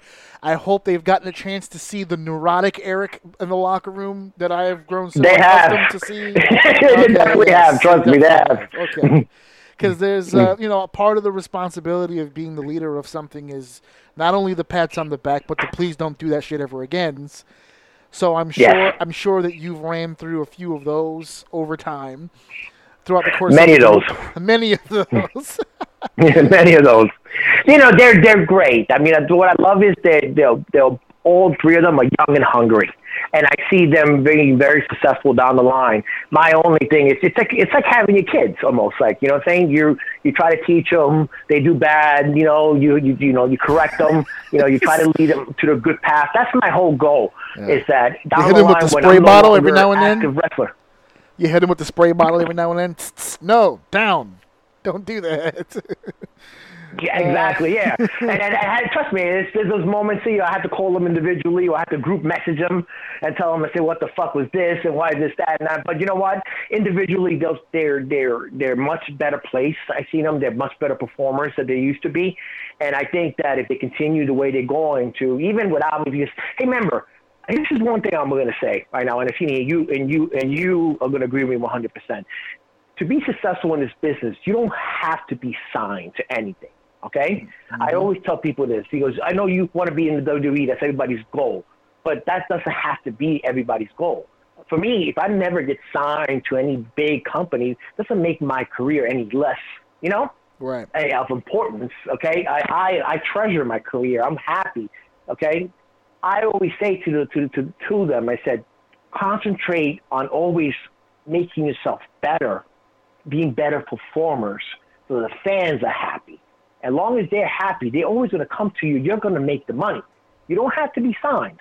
Okay, this you know you don't have to be guiding. You might have your goals, but you don't have to be signed to be successful. There's plenty of wrestlers out there who have never been signed, who you know made tons of money. And hey, listen, even now, you know they ended up having going into a you know uh, creating a professional wrestling company, AEW. But the Bucks were a perfect example of that. They were touring all over the world making money, and they were never really particularly signed to anything really, only in Japan. So Yeah. what I try and instill with them is that please don't you know don't don't don't give up who you are. Don't give up. Just don't don't sacrifice. Always stay the course, and always make sure that you built yourself. You built the gimmick. You built the product, and the fans keep coming back. Yeah, we're starting to live in a hmm. world. I mean, you and I, when we were growing up, when we were hmm. watching wrestling, especially being Northeast kids, it was always the dream. You know, one day I'd love to be in the WWF or WWE mm-hmm. now. Like that was always the deal, and you get so focused in on that being the goal, that being the the overall achievement of the career. When at the same time, there's so many people in WWE right now that are trying to get the fuck out. Like it's really like Yes. there's it's Yeah. really a changing of the times when you really think about it. There's a lot of people, and I think even the WWE to a degree is kind of shocked that we now live in a world where people are like, I don't really want to be here anymore. Well, where are you going to go? I will literally go anywhere. I don't want to fucking be Mm-hmm. Yeah. here anymore. it's so rigid now. And I don't know if it was always like this, but it's so rigid, it's so well kept, it's so there's so many rules, there's so many regulations, there's so many don'ts, so few do's. They curb uh, any kind of enthusiasm or any kind of uh, intuition that you have as a performer. They want you to do what they want you to do at all times. It's not. I'm not saying that it shouldn't still be the goal because the money is there, but it's mm-hmm. becoming less and less of an attractive option for people who genuinely want to do this the creative side of being a performer and getting in front of an audience and having the leeway to, to do whatever it is you want as a performer, with a few restrictions, obviously, for taste's sake, I guess. But for the freedom and the ability to perform at any level you wish, the way that you want to do it, against as many talents as you wish to perform with, as opposed to being somehow independent and exclusive to the same company. So yes. yeah, so there's a, there's a lot of different. I'm not mm-hmm. gonna I'm not gonna sit here and say, hey folks, if you want to be a WWE superstar, forget it, it's dumb. Hey, if that's your dream, that's your dream. But to your point, you can still be a successful yeah. performer without taking a check that has Vince McMahon's name on it. There's a lot of different options yes. in the industry. Uh, what are some of those goals? What are some long term? This is where I want to be in X amount of years for Eric Jaden. I know you said you always want to evolve, but you know, we mm-hmm. can't we can't take these bumps forever, Eric. What is the end goal? No. I know that for a fact. Yes. what am I going to do? Uh, I, I actually, hopefully, when I start stop the in ring performance part, which I have a funny feeling it's coming very soon. Uh, I want to promote. Hopefully, I be get a chance to promote. A, you know, uh, my my company we used to have was King Pro Wrestling, and uh, I hope that I can get together. And I know you will be part of that, you know, on there. And I'll do some shows. And I don't need to be on, on air. I'm, pa- I'm, I'm, I'm, I don't need to be on air. I, I, I've gotten to a point in my career now where if I'm not in front of the mm-hmm. camera, it's fine. I'm doing the manager deal, but if it, if this podcast mm-hmm. has taught me anything, uh, my value behind the scenes, uh, there's so many things behind the curtain that I want to do I you've seen me perform a thousand times. I can get in a room in front of yeah. thousands of people and murder it every night. I no longer have that I don't want to say itch, but that need to prove myself. Because you and I, when we first came up, the whole deal is I want to get to a point where when I walk into a locker room, everyone is assured I'm good at what I do. You know what I mean? Like yes. that's the point mm-hmm. I wanted to get to. And just like you said a second ago, when people, you know, consider you the vet, they come to you for advice and they come to you for this and that. People do that to me as well. So I'm glad that I'm mm-hmm. at a mm-hmm. point now where people are confident that if I'm the guy in the ring and I've got the mic, this is going to roll. So I don't I don't have that insatiable need any longer to really be the guy who needs to be in control of anything. I'm I, am i am also making some plans on the side, and I, I mm-hmm. I'm so I'm ready to help as many people as possible as I can behind because I feel like I can do more good for this industry behind it than in front of it. And in my opinion, the behind the scenes needs way more help than the front. I, I think oh, no, I think we need I, I think we yeah. need more minds. We, I I personally believe we need less people behind the scenes who are in control of shit who have no idea what they're doing and we need more people with experience who give a shit about the performers who are going out there and performing. Yeah, no, exactly. And, I mean, and, and when I say you be part of it, I definitely would have you in the back with me, right. agenting matches, you know, creative, putting stuff together in that aspect, and then I don't know. I could, I guess I could, I'll continue. You know, I'll, I know I'm gonna have some part of uh, some. My hand will be in some form or some part of wrestling. Uh, I do still write my wrestling column uh, so I'm, I'm still that's still active. Uh, Where's that at? Talk talk to me. So. About, talk to me about the column. Where where can people find that? Oh, the column, yeah, yeah, they can find that. The column is it's in the Rockaway section of the New York Times, and they have a they have a, a paper out here called the Rockaway Times on there, and I write a weekly column on pro wrestling. I and it's gotten really good. I mean, uh, my mailbox right now it's over 500 emails I get. Uh, you know, it's up to 500, excuse me, of wrestling fans in basically in the Rockaway, Howard Beach area on here that, you know, they'll send email questions to me on there and I write the column. I review shows. I talk about the wrestling industry in general and the business and what's going on, you know, how it's affecting wrestlers or how, how to become a wrestler, stuff like that. Anything to do with pro wrestling, I pretty much talk about it. And I've been writing a column right now going on three months, uh, especially through the pandemic, which was great because, you know, none of us were working at that time and it kept me pretty much, you know, you know, in the game, I should say, the pro wrestling. So I, I know that if I walk away from this Orsini today, if I know today, if I walk away and hang up the boots, I am very happy that I was able to live the dream. I was, I'm very happy that I was able to be in the ring with guys that I grew up watching, and I'm really grateful. And I don't have to be signed, like I tell other guys. I don't. If I never get signed, I'll still be, you know, very happy and content with my career. Well, that's good though. I'm glad that you. I'm glad you got to a point where you are comfortable and you're working your best work right now, and and everything's going great. Mm. I, I have to uncork the bottle at this point, and yes, sir. I have to uncork and I have to let the beast loose. I want to talk to you a little bit about psychology.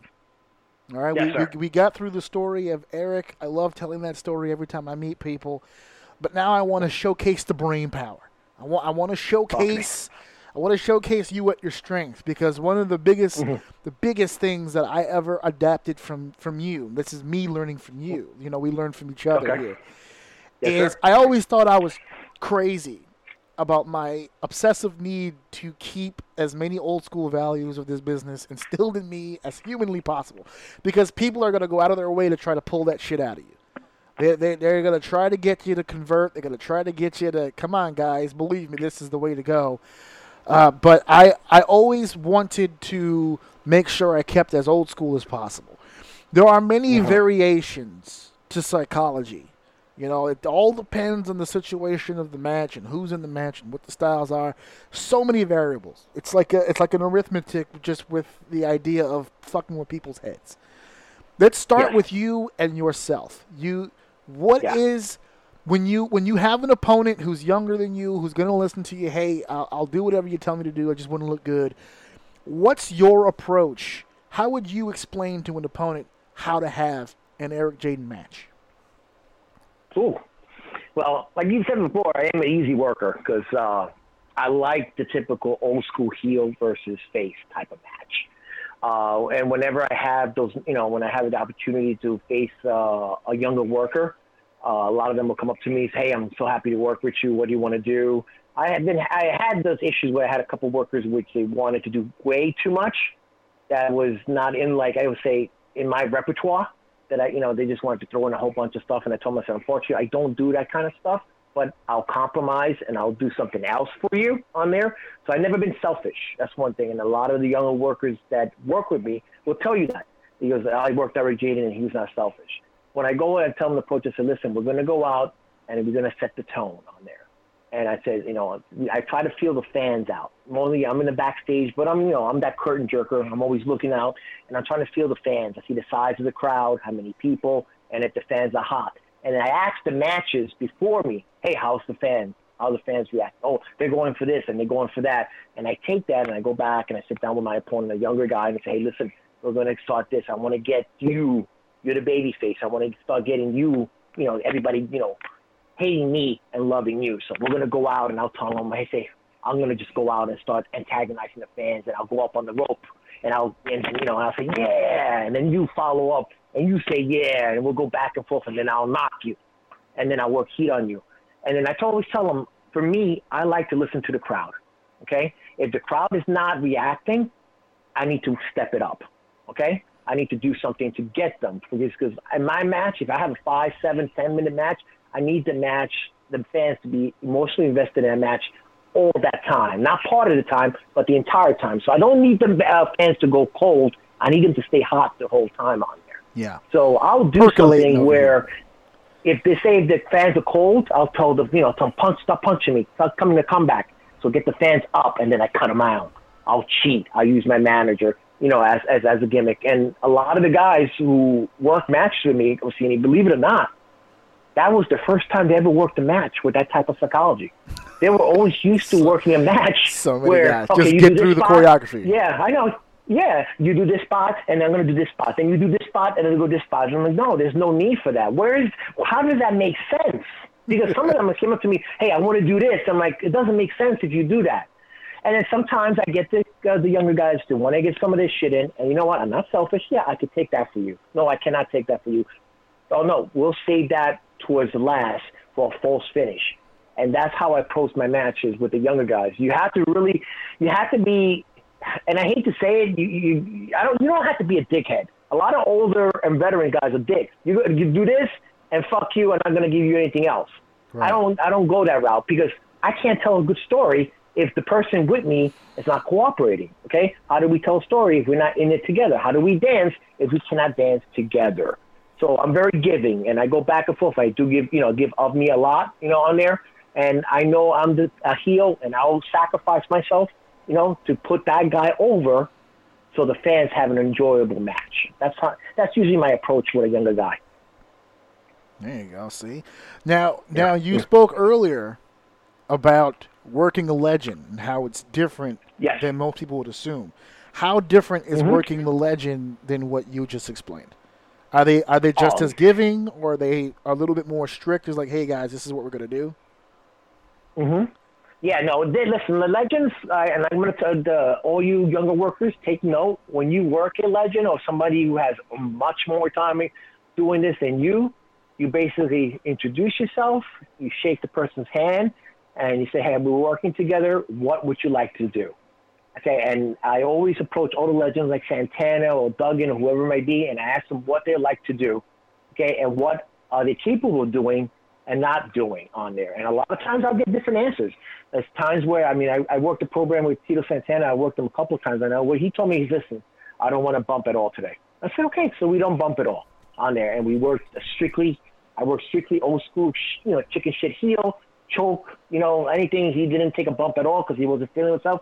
I go and I'm led by the legend. I do not tell the legend of what to do. They tell me what to do.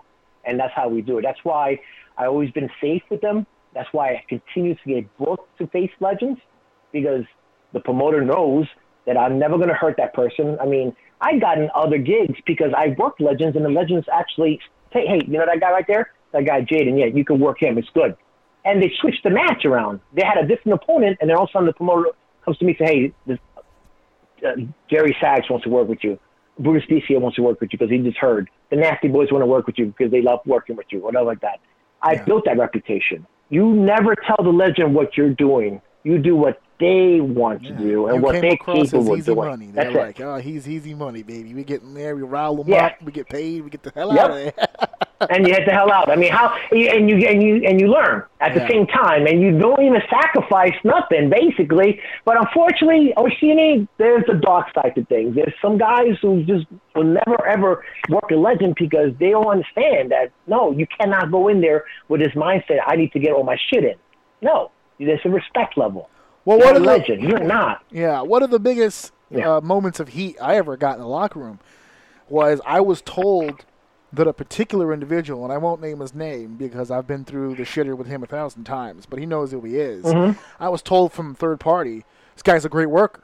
So I was like, all right. So I was looking forward to seeing him perform, and then I saw him work, and I was like, this guy is, is a shitty worker. He doesn't even know how to work at all. And they're like, what are you talking about? And I was like, look at that. I, I, I was sitting with the guy, w- with my buddy in my house.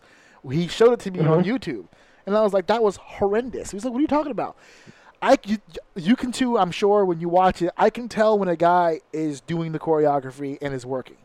Okay? I, there's Yeah. a distinct difference in movement because your body, if you already know where you're supposed to be before you get there, your body reacts that way. It knows that I'm supposed mm-hmm. to kick out here, roll left, kick up. Here he comes off the ropes, boom, Mexican bypass. We're doing the whole deal. Like I, you can tell when you're doing what you just described, which is listening to the mm-hmm. audience, feeding off of the audience. Here's what we're gonna do next. You know, you take your time, you rest, hold, and restart. There's different things when you're. There's a different vibe of the match when you're calling it in the ring and then when you're just doing it. And this guy was bouncing around. He knew exactly where he was supposed to be. In the match, if you if you if you don't know what you're looking at, the match is dope because everything that happened was exciting. But I was like, as Yes. a, I was like, that's he doesn't know how to work. Like, that match No. was great. I said, granted, but he doesn't know how Mm-hmm. to work. If I walked in, I told him, I asked him, and I told him straight up. I said, uh, uh, "Let me test and see if this guy really can work."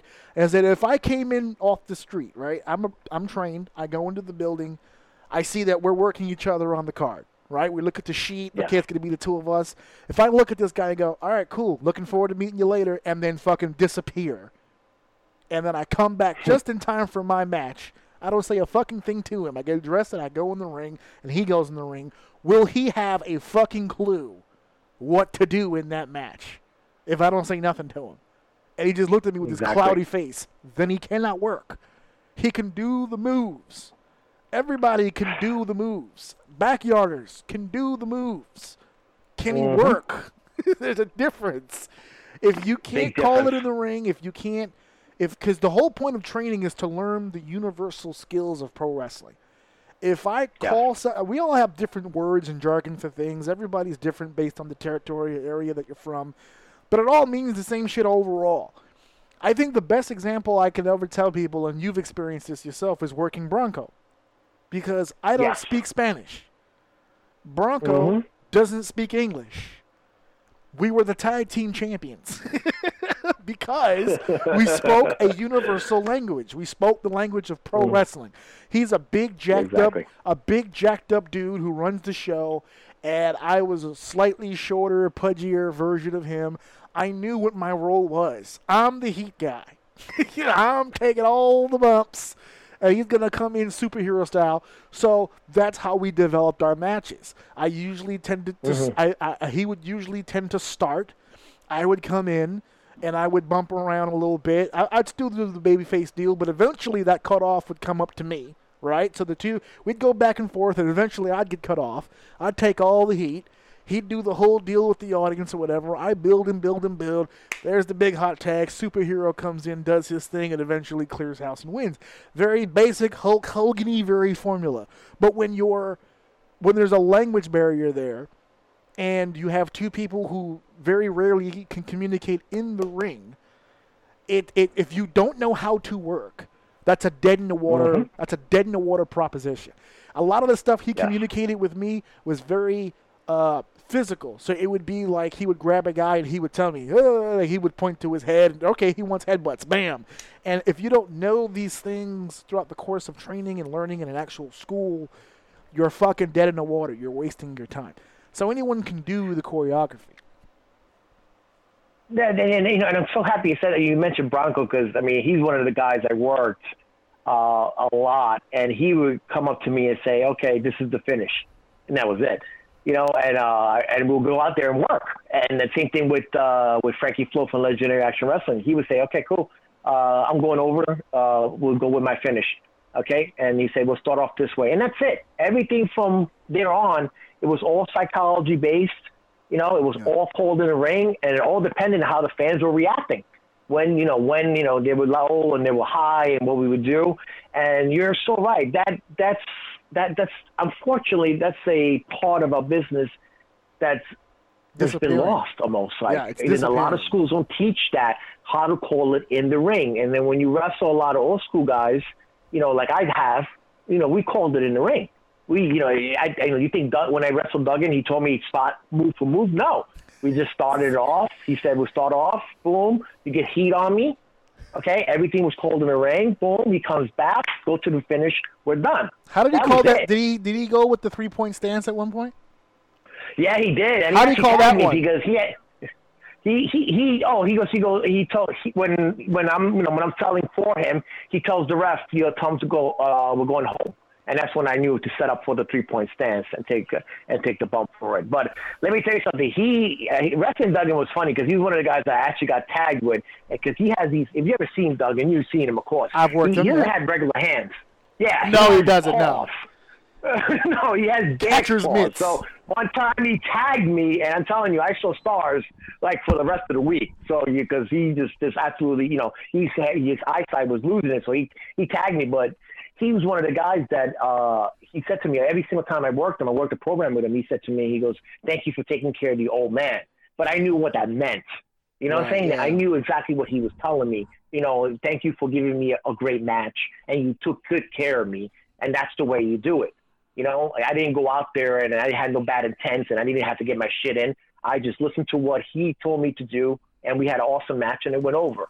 And again, unfortunately, that's a lost art that I think that I when I I hope that more schools would teach and uh, and allow their students to call matches in the ring. So that's very important because if you get if, you, if you're wrestling a match and the match is totally dead, and you've seen this before, Cini, the match is totally dead, and you continue just going through the motions, well then you just stunk the whole crowd and you just stunk yourself out of the out of the whole building. You have to learn how to call an audible and learn to feel the fans and feel their emotions, and Well- that's what's important. Well, not just entertainment. That shit will save your life. How many times? Yes. How many times have people gotten injured in the ring, uh, a leg or an arm or a concussion, and now it's like, well, scrap whatever it was you were rehearsing in the locker room. We're gonna have to call a major audible. Have you ever had a major injury in the ring and you just had to change it all up? Yes, I did. I see. It was my match with uh, the current BCW heavyweight champion, Mr. Darius Carter, where we went into the ring and uh, we, you know, we, we, we, we didn't call too much stuff. He, he actually likes to do his stuff in the calling in the ring. We just called the beginning, the middle, and the end. And right off the bat, I, uh, he threw a kick at me and broke my forearm. And I had wrestled that entire match with a broken forearm. Nobody knew that, only the ref and him. Uh, and uh, that's, you know, that threw the game off because, man, I'm, I'm in pain. You know what I'm saying? I'm Yeah. trying to protect the arm as much as possible. I keep telling the ref, tell him to stay away from the right arm, tell him to stay further away from the right arm. So basically, everything that we had planned went out the window, and we just basically called everything in the ring. And so that's a perfect example Yeah. of an injury that changed the entire course of the match. Absolutely, absolutely. I Yeah, was in a very similar situation. Uh, I was a dark Mm-hmm. match. Uh, I was a, I was a match before the main show was even supposed to begin. It was one of the two. It was one of the two KW shows. So I, uh, I, I was uh, it was me, Nolan Avila, which you know who you know very well, and uh, Yes, I do. John. Uh, I know him as John. Alon- I forgot. VI, uh, VIP. It was John Alonzo. Okay. So he has Okay. this move called bending reality, where it's kind of a it's a it starts off with the neck breaker position, but he pulls the guy forward so that he rolls through and it turns into a DDT. It's a beautiful fucking move. Completely mm-hmm. unrealistic, but it's a beautiful looking move, and I want I, I this I wanted him to do it the one time because because we were under the agreement that he wouldn't be doing it a lot, but we wanted just the visual of it, you know, as a debut because he was debuting. So we're like, we're Okay. gonna do this real big debut. He's gonna hit the move. He's a, we're gonna do a three way. It's gonna be about bouncing around, and then he's gonna hit me with it. I wanted to do the job for him, and he's gonna hit me with it. Boom, and it's gonna be dope. We went over it a thousand times. And da da da. We get into the ring with our, our match. I mean, dude, we're dark match. So what? Seven, eight, nine minutes at the most. Just get in there, bing, bang, boom, and get out. Get the crowd hot and, and get the fuck out. And first bump I took was dead smack in the center of that ring, and this was the old Mm-hmm. ring when it was damn near boxing, uh, boxing ring, Doros. Oh man. And I took I a remember. neck bump from that and knocked me cuckoo. Now I have I'm running the show by the way. Mm-hmm. I was just there in the beginning to make sure and crack right in the back of my head stars reverb uh, just like in the movies everything is everything all of a sudden is warm and slow. So I was like, okay, that might have been concussion number 3, I'm not entirely sure. But John picks me up for something else, and I was like, yeah, I need a minute. Toss me out. So he tosses me out. Him and Nolan do a fantastic job. I'm determined I'm going to take this fucking move anyway. So I start climbing my way back in.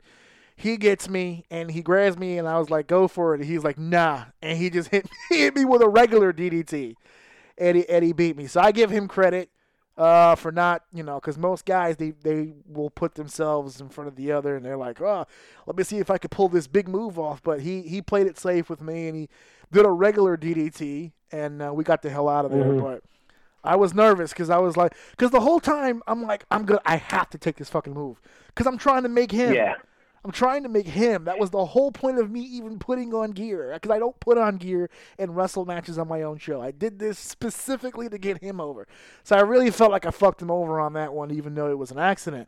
But that's that's part of it. I think what saved me was the three way aspect. If it would have been me Gotcha. and him alone, that this whole thing would have been FUBAR. But luckily, Nolan was in there, and they've worked each other a thousand times. They don't even have to speak; they just go. I was the I was Yeah. the wild card in that situation. So, and uh, I didn't want Nolan to take yet another dark match loss. So, that's where we wind up. But again, that goes to the point. If you don't know, if you don't know how to do this for real, Yeah, if you you exactly. can really get yourself hurt and you can really fuck yourself up. I, I don't know how many matches I've seen, Eric, where people are it's like a multi man and two people are wrestling and the other ones are literally just standing there watching the match in the ring. There's they're not they're not emoting any kind of emotion. They're just waiting for their spot to come up so then they can do what it was they practiced in the back and it just takes me right out. And it's not even on the indie level anymore. I'm seeing it on my TV set now. Oh, it's don't go of- there. It's Don't go kinda- there. I'm seeing it on I'm seeing it on my TV set now, and I'm just like, Yeah. I, I I'm starting to get uh, old man yells at cloud syndrome, and I'm just I'm, Mhm. I'm done with multi man ladder matches. I'm done with all the goofy hands in the pockets and all the different. I, I'm I'm good. I, I I I come off a lot like a like a bitter old man, but I mean, is the art of psychology not just being lost on our level, but on every level? Yeah, I believe so.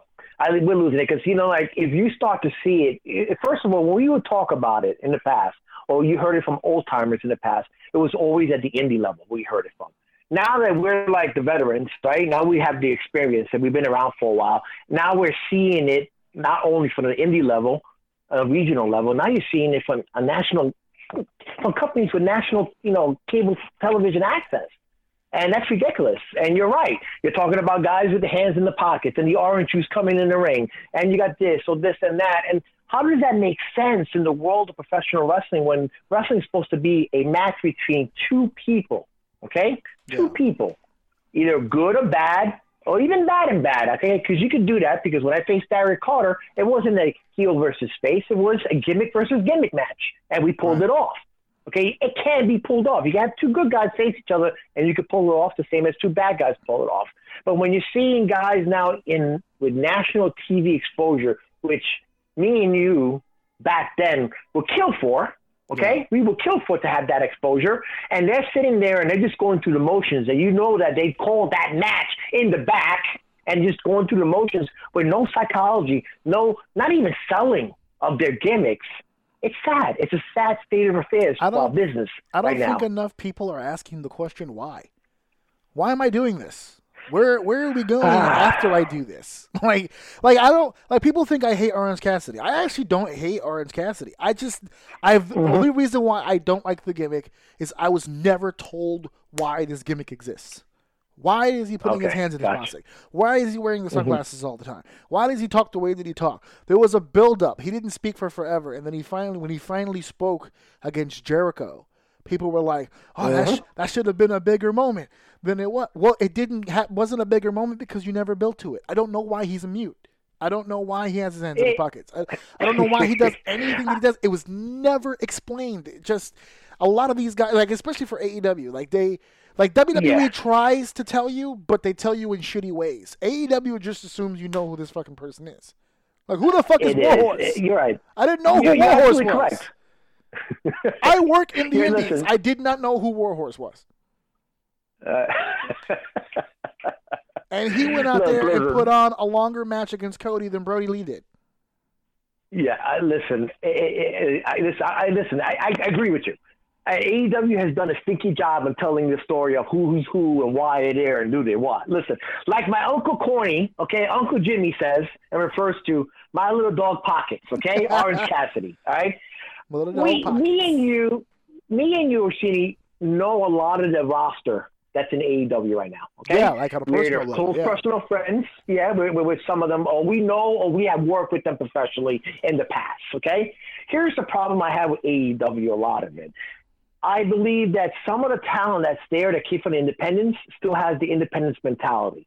When you have, when you're going to be giving 10, 15, 20 minutes of national cable TV access nationwide, okay, and you're going to be seen and you're in the ring with prof- another wrestler who's a professional coming from another company, your act should be that much better. You should have the look. You should have the gear. You should have the presence. You should do something. I'll give you the perfect example of what I'm talking about. When I saw Joey Janela versus Cody Rhodes, okay? You looked at them and you said you already tell who was the professional, who wasn't. And that's sad to say that. Orsini? Yeah. Because you looked at Cody, with pair wear boots, tights. He was built. He had the tan. He looked like he belonged there, and the other guy did not, and looked like Cody pretty much dragged him through the whole match, told him what to do. That's not a moment that you take and you lose from. That's a moment where you say, hey, oh, I'm going to face Cody Rhodes in two weeks. Man, I would have been hitting the gym every single day. I would have been tanning every single day. I would have bought the most expensive gear I could just because I had those 10, 15, 20 minutes of live television time. Mm-hmm. Okay? Live television time. With all you young workers out there, live television. That means people's eyes are going to see you in real time. Yeah. And if you don't take advantage of that and you look indie, what's what's what that's what's what's what's the reason? So unfortunately, I I I I, I AEW does not do a really good job in my eyes of turning these guys into bigger stars. They're not telling the story, or they're not putting them in certain positions. Orange Cassidy, I know he's the comedy relief, right? And he fits in a match card somewhere, right? Yeah. But like you said, he just popped out of nowhere. And how do you tell the story of Pockets? How do you tell why when he first spoke? You're right. He should have been a big hit because he never spoke at all. Yeah, But that they never build. to it. So if, yeah, if yeah. you followed him for all those years through IWTV and and and all those uh, WrestleMania weekend runs that he had, if you followed him on the indie and then followed him in AEW and and to those people that that time of him speaking meant so much because he never spoke.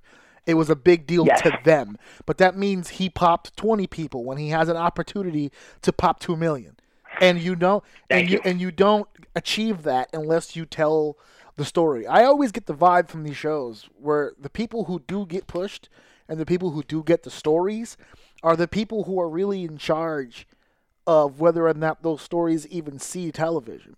So I'm always confused mm-hmm. as to whether is it nobody's pitching shit or they just they're they're signed so they're happy to be there. Because I feel a lot of these guys they get signed and then they can go back to the indie and go, well, I'm signed, so obviously I'm going to get more money Well, now when I do these now. But right? that's the story. But you're right. But you just, you just spoke the truth. I feel that some, some a lot of those guys are there, or we're signed. So now I'm worth the X amount of dollars. And if I go in, back to the Indies, I'm worth this amount, amount of money. Listen, right now, if AEW signed me right now, and I lingered in their card doing nothing but AEW Dark, or maybe having nothing to do with nothing, I would say, hey, give me, please, can you please give me the release? I don't care how many figures they were giving me because I'm not being properly used. If you're going to hire me, put me in somewhere. Okay, put Somewhere. Eric Jaden Yeah, somewhere where he's going to be useful. Yeah, exactly. You know, I, I don't want to sit around and just say I was signed. No, that's great. What does that mean nowadays? Like you said, you have people trying to run out of the WWE right now. Okay, so so what does that mean? It screaming, doesn't really have a lot of meaning right now. So I want to be signed. I want to be built, Eric Jaden, yeah. in front of a national TV. I don't want 200 people to pop. I'm going to pop 2 million people. Yeah, and I don't want I don't want people to take this information and think that I'm shitting on the people that's there. I think that it's No, incumbent. I think that it's incumbent upon AEW because when they signed hmm. all of these indie guys, obviously they're indie guys, so they're not known everywhere. And I, I look you look at the guys they signed and they hired legit talent. But if you don't present them as legit talent, then they're not worth anything. They're, they're, they're not going to help you with your company. You're not going to help their career. They're just going to wind up going back in the Indies. And I hate the idea, and uh, uh, maybe this is just me. This is just my mentality. If I got signed Okay. to an AEW or an NXT or a WWE, my thought process would never be, well, if I end up going back to the Indies, at least I got signed and I can make more money. If I got signed to a company, Indies is not a fucking option for me ever a fucking again. I'm never gonna do another fucking indie show as far as I fucking live. This is say this is why I always agree, I this agree. is why I always argue with fans all the time when they're like, well, why don't you just leave WWE and go back to what they were doing before? Because that's fucking stupid. If you used to work at McDonald's and you got seen by a Fortune 500 company for the brilliance and the genius you are, and they hired you, mm-hmm. and you went to that company and you worked hard and you became associate of the year and da da da da da, and then you got caught up in some bullshit and you got fired or released because of it, are you going back to McDonald's? No, never again. No. those doors are closed to me fucking forever. What are you talking about? Yep. You don't go back to that. I know a lot of fans have a lot of tie to indie wrestling because it's indie wrestling that they love because they're a part of the show. They're right there. They're right at the rail. They can touch you. They can see you. They can smell you. WWE, they can't do that. You know, Impact, they can't do that. MLW, they can't do that. Ring of Honor, they can't do that. AEW, they can't do that. It's a TV product. Security's right there. Don't get too close. Da da da da. It's indie wrestling they love because they feel like they're a part of it. So I understand why the indie fan has such a tie to these people. It's the same fan that still calls Kevin Owens Kevin Steen, or when they refer to CM Punk, they say, "Oh Phil," you know, and shit like that. Those are the same fans that do that. But for us, the workers, the people who are supposed to be the non Yeah. the non marks, you should never have it in your head. Well, if I uh-huh. ever go back to the Indies, ne- never again. That should never. You're signed. You're official. You were seen by a multimillionaire, and that guy said, "You're talented as shit. I want to put you on my television show." You should never have the mentality Exactly. ever again. That well, I could always go back to those bars and those gymnasiums I was wrestling in before. It's just ridiculous. I never understood the mentality. It's I'm never going back. Yeah, it's sad that some people. Yeah, it's sad that some that a lot of people think about that. Like I, I would say to, like I say, if, if AEW sign me and they use me, yes, I'm gonna build, make sure I get built as as big as possible because I want to keep going on. But if I'm not used, hey, see you later. But I don't want to go backwards. I'm gonna keep going forward. And I, I never understood that that mentality. Progress. Progress. You have Yeah. to, like you said earlier, you said it a few times. Evolve. You have Yeah. to evolve. You have to evolve. Ex- Yeah, you do have to evolve. It's very important to keep your product fresh, and a lot of people don't know that. Hey, listen, it, it's it's even now. We know we could probably we probably know, and we could talk behind the scenes of pro wrestlers right now who are in the independent level who haven't evolved, and they still look the same with the same Yep. gear and same everything. Same music. Same. You can set your watch to it. You're just like, all right, here we go. Yeah. again. One more round. Oh, Not boy. good. I've been involving myself as a as a manager now. I've got all the new things that I say and do, and da da da da. da. I'm an evil son of a bitch now, so we'll see. that was a that was a change and a half for me. You've known me as a babyface my entire career. This whole heel turn Yes. stuff is it's it's uh, something that I've always wanted to do, and now I'm getting a chance to do it. So that's an interesting turn of events. We all got to move on. I'm, I'm all actually looking forward. Yeah, I'm oh, looking forward you to it. should see think, the videos. Did you see the last video I put out with the? Uh, Yes, I did. Yeah, yes, I I, did. some- I'm actually looking very forward to seeing the evil or Yeah, skinny I come out. one coming down the pike. I think I, I should be up by Monday. I got a few. I, I got a few all in, like a few videos in progress all at the same time because I'm trying to get it all together so I can start scheduling these things. Nice. I didn't expect the response I got from that video. That was huge. So I'm motivated. No, now. it was big. I know you are, and I love it. I can't wait to see it. Oh yeah, my brother was like, "I've never seen you in promo mode." Promo mode. I said, "Well, that was a voiceover. You haven't seen me in promo mode yet." so we'll see how that fucking goes. Listen, Eric, there's a lot going on Yes. here with uh, with the pandemic. You know, with the whole Yes. COVID deal. How how have you been during all that? Has everything been okay with you? Has that affected you personally? Yeah, fortunately, uh, I mean, uh, job wise, shoot wise, uh, you know, uh, like with the pandemic hit, and it hit hard, affected me, you know, financially. Uh, lucky enough, I do have, you know, I have money that comes in, so I'm I'm okay in that aspect of it. Uh, my health, uh, fortunately, has not been good. Uh, I was recently diagnosed with stage one cancer. Uh, had, they have found about four tumors in my body, and uh, was well, it's up to stage two. I have been doing uh, I've been doing treatments uh, at the hospital, and I've been taking you know pills on it. Uh, the same thing. They're going to do a surgery on me on September 28 on Monday to remove that tumor that is uh, that is cancerous, and they're going to check the area. So uh, my health hasn't been there. Uh, I had my good days. I had my bad days. I never thought I would be in in this stage in my life right now, saying that I have what I have. I always took care of myself. I took care of my body. You know, I ate well and everything. I'm not known to be a you know a drinker or anything like that. I don't take drugs. I don't do anything like that in that aspect. I do smoke a pipe, and that's about it because I enjoy a pipe and a cigar. And me and you have had had uh, had a good time over in Nat Sherman's in Midtown, which I hope we can do Yeah, again. Nat Sherman's man. Yeah. That, that was that was that's uh that's an experience that I would love to experience again, my friend. Yeah, we, we're definitely going to do it again. uh, as the world opens up. Uh, so, uh, I've been, you know, I've been, I've been low key. You know, I've been behind the scenes with certain, with certain, a couple projects. Uh, you know, and then uh, I just been keeping to myself, just trying to get over this. Uh, I have to be honest. Is um, this is very scary. You know, I am looking forward to this surgery. At the same time, I'm very nervous and scared. I, I haven't released this openly, so now you know. Yeah, I was just going to say I was able to navigate through 90 minutes of this without mentioning it, and then right here at the uh, yes. we're at the go home, and all of a sudden you make the the big announcement. Well, well, see, I have to. You got me in a tough position in here because uh, you know we were talking off the air about it, and you've got me a little mm-hmm. concerned here. But if there's anything we've learned in the last hour and 40 minutes that we're at right now, uh, you're a pretty tough son of a bitch, my friend. I don't think I don't think you, you, feel like doing the job for this bitch ass cancer. Don't put that cancer kid over, fucker. He's al- he's already buried a few people, man. Yeah, no, I definitely don't want to do the job for it. And then I've been, you know, I've been fighting. I have to be honest. Uh, believe it or not, I actually had gain weight. Uh, the last time I went to the doctors, I was at 228 and the doctors the doctors were there like how are you gaining weight? Like they're looking at it it doesn't you know it doesn't true but i've been i've been keeping very positive. Uh i i'll be i will be lying to you if i wasn't saying i was not scared. I'm very scared. I have a family. You know i have kids.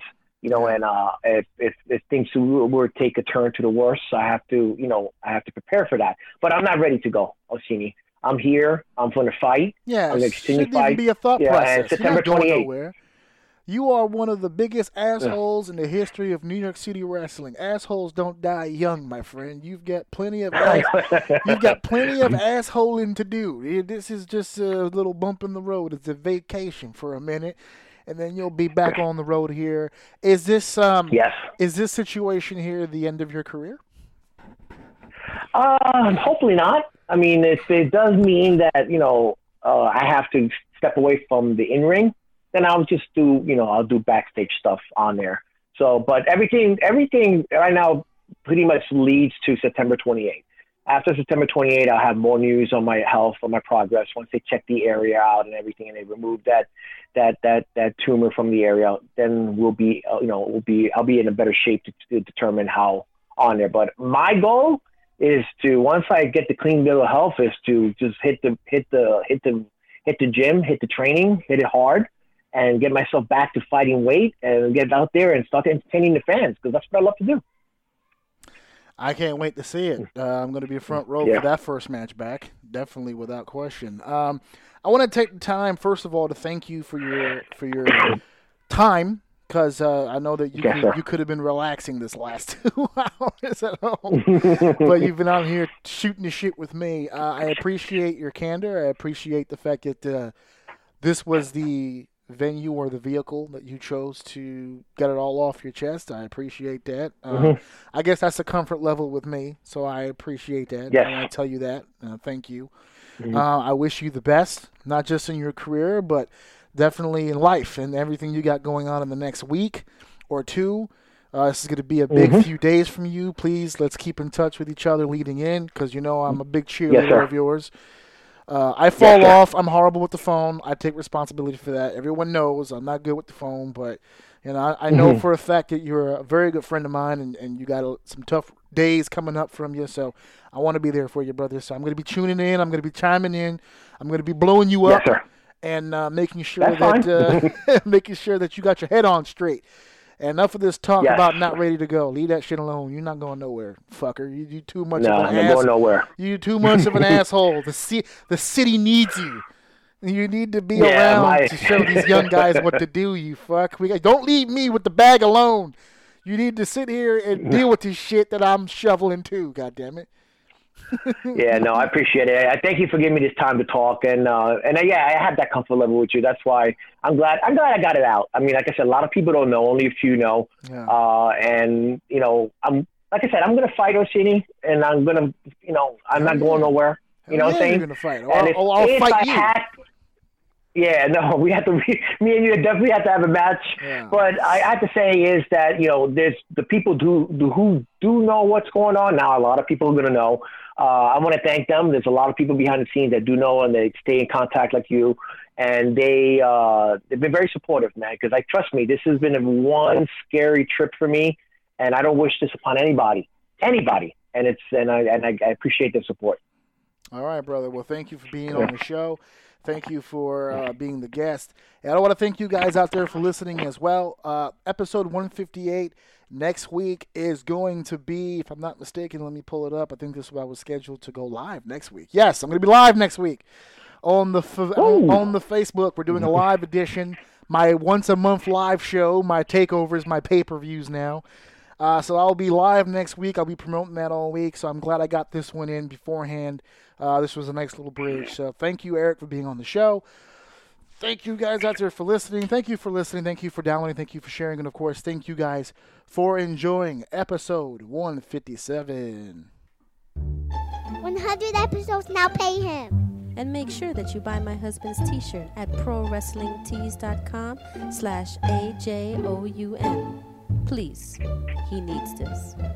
Listen to my daddy show. He's the best, so I don't know.